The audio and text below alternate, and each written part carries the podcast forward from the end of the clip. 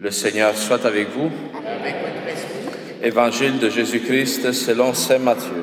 Gloire à toi, Seigneur. En ce temps-là, Jésus disait à ses apôtres, Ne craignez pas les hommes. Rien n'est voilé qui ne sera dévoilé, rien n'est caché qui ne sera connu. Ce que je vous dis dans les ténèbres, dites-le en pleine lumière.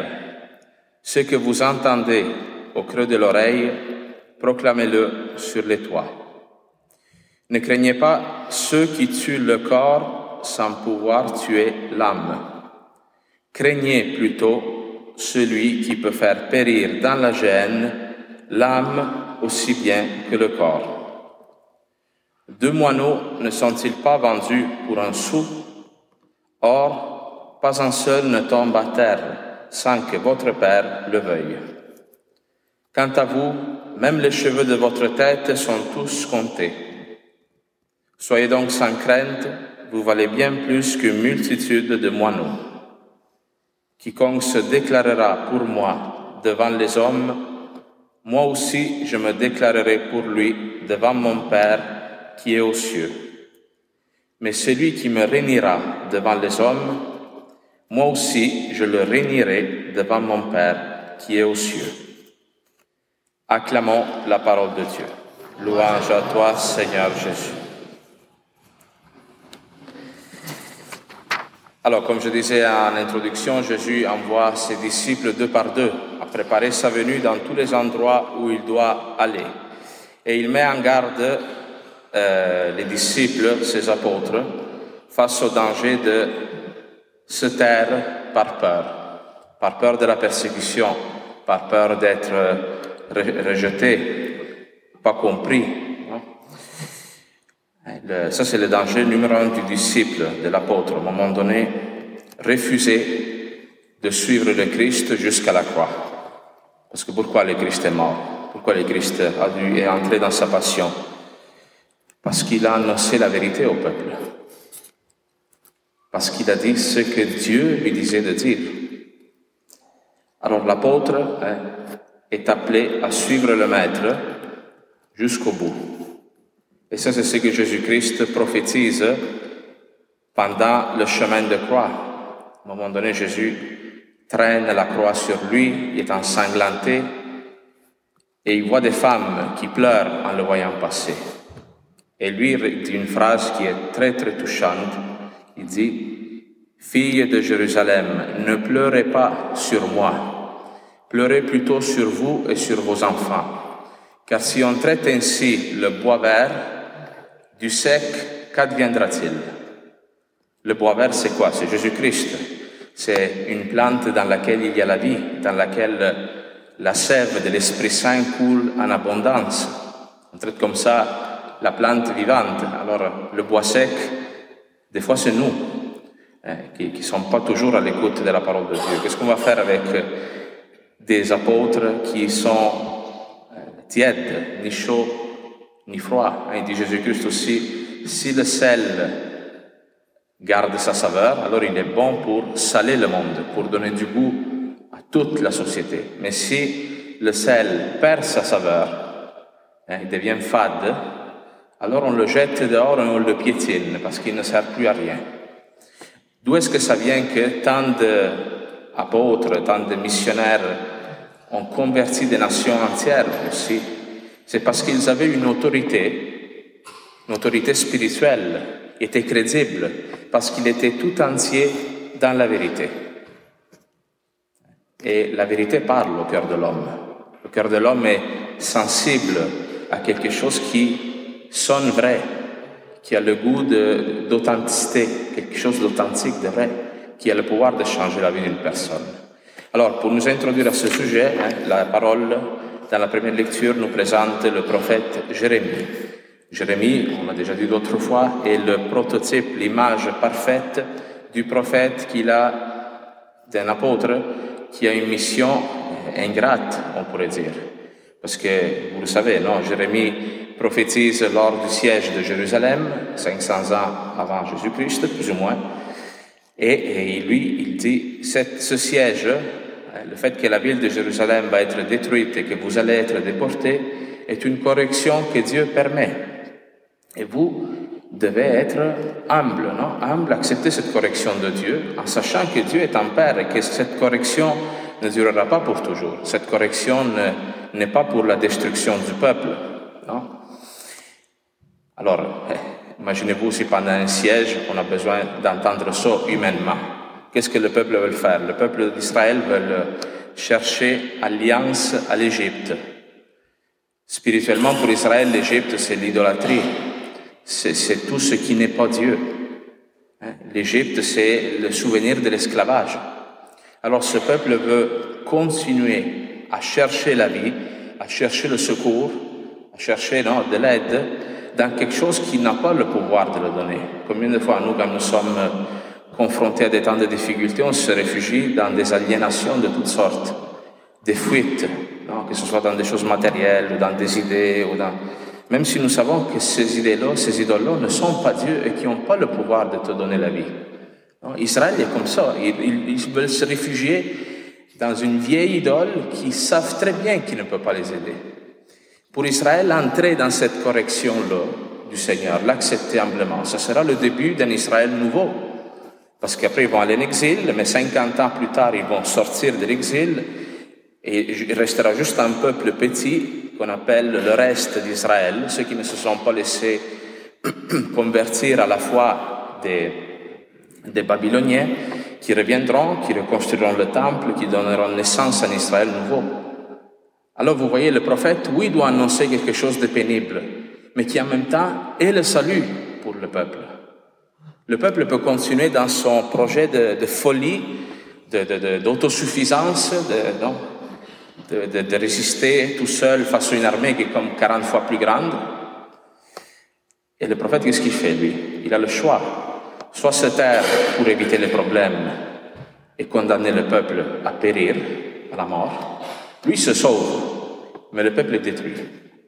Ou bien le prophète doit avoir cet esprit duquel parle Jésus-Christ, ne pas avoir peur de ceux qui tuent le corps, mais craindre Dieu, craindre de perdre la vérité de perdre hein, son lien à Dieu. Comment fait le prophète ou même tous les martyrs de l'histoire de l'Église à avoir cette radicalité, cette, cet amour profond pour la vérité? Il y a deux choses, ça prend deux choses pour ne pas rougir, hein, rougir dans le sens de devenir rouge ou de devenir timide face à l'adversité. Un, croire que Dieu est ton Père, qu'il ne te laissera pas tomber, que comme il dit dans l'Évangile, tous les cheveux de ta tête sont tombés, sont tombés, oui oui, sont tombés, effectivement. Tous les cheveux de ta tête sont comptés, c'est ce que je voulais dire. Il y en a certains qui disent, bon, moi, je n'ai pas compté longtemps. Alors, que le Seigneur, s'occupe de toi, il ne te laissera pas tomber, que même dans la mort, Dieu ne t'abandonne pas, parce que nous croyons à la vie éternelle, et que la mort est un moment de passage. Alors, confiance en Dieu. Et deux, la deuxième chose qui est encore plus importante, est-ce que pour toi, la relation à Dieu est indispensable? Ou si c'est juste une garniture sur ta vie? Parce que si c'est quelque chose de, hein, qui fait beau dans ta vie, c'est sûr que quand tu es confronté à la mort, tu ne peux pas la préserver. Tu choisis de garder ta vie, pas de garder ta foi. Mais si pour toi ta vie sans Jésus-Christ ne vaut rien, n'a pas de sens, perdre la foi, ça veut dire perdre ta vie. Puis pas seulement la vie du corps, la vie de l'esprit aussi. Alors tu sacrifies ta vie du corps pour garder la vie de l'esprit que tu garderas dans la vie éternelle. Comprenez? Dans l'évangile, euh, c'est un texte très dur hein, aujourd'hui, parce que Jésus-Christ, il dit, ne craignez pas ceux qui tuent le corps, craignez plutôt celui qui a le pouvoir de tuer le corps et de jeter et de vous jeter dans la gêne. C'est qui qui a le pouvoir de tuer le corps et de nous faire périr dans la gêne? La gêne, c'est l'enfer. C'est Dieu. Hein? Tant de fois, on interprète ce texte en disant Ah, ça, c'est les mauvaises pensées, le péché, le diable. Est-ce que nous, on doit craindre le démon, les mauvais esprits? Non. Non, parce que le Christ est plus puissant que les mauvais esprits, que nos péchés, que lui les a déjà vaincus. Ce que nous avons à craindre, c'est de déplaire à Dieu, de contrister l'Esprit Saint. Est-ce que des fois nous nous arrêtons à réfléchir à qui est Dieu par rapport à nous? Quelle disproportion il y a entre nous Dieu Parce que c'est vrai que hein, nous, croyons en un Dieu qui, en Jésus-Christ, s'est fait proche de nous. Mais au moment donné, cette conscience de la proximité de, Jésus-Christ, si nous la vivons mal, peut nous faire mépriser quelle est la grandeur de Dieu. Même profiter de sa miséricorde. Ah ben, tu ah bon, péché de plus, de toute façon, Dieu est miséricordieux. On contriste l'Esprit Saint.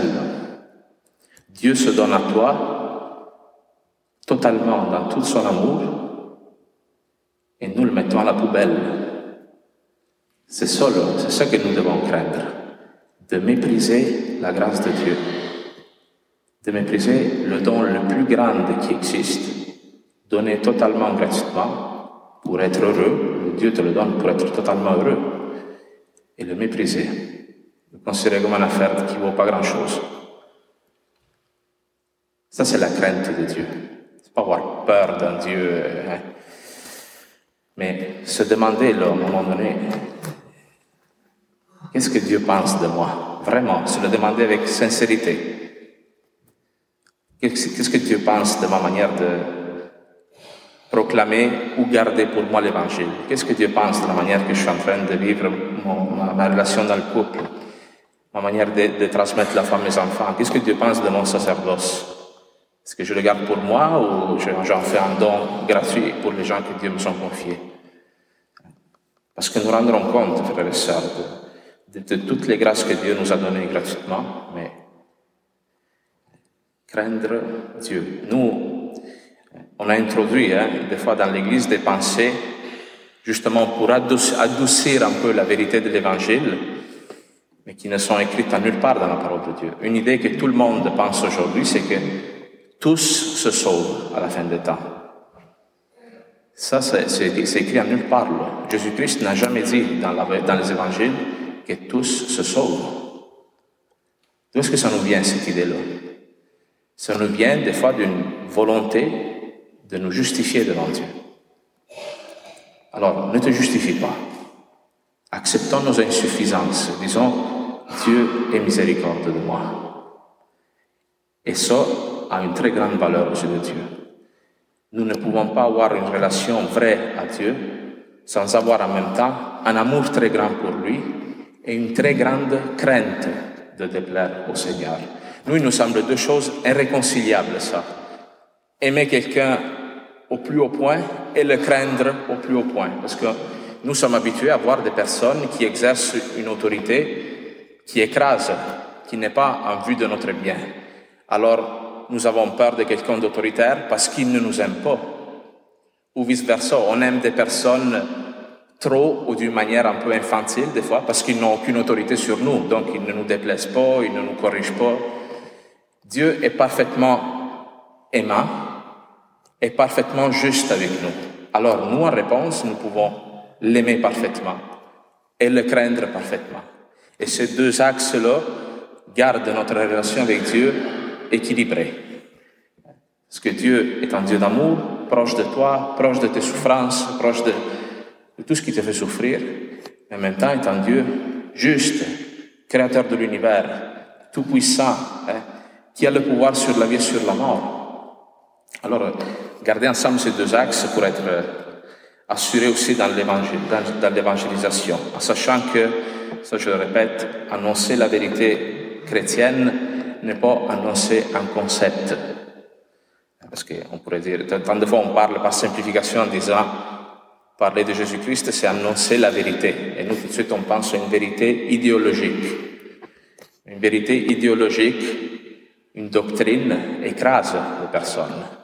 La vérité que nous annonçons est Jésus-Christ, lui qui a dit, je suis la vérité, le chemin et la vie. Alors annoncer la vérité de Jésus-Christ, c'est introduire les gens à une relation d'amour. Et grâce à cet amour-là, obéir après à ce que Dieu demande. Comprenez? Alors, demandons Seigneur dans cette Eucharistie aujourd'hui de se faire proche de nous pour nous sanctifier, pour nous donner cette sainte crainte de lui. Amen.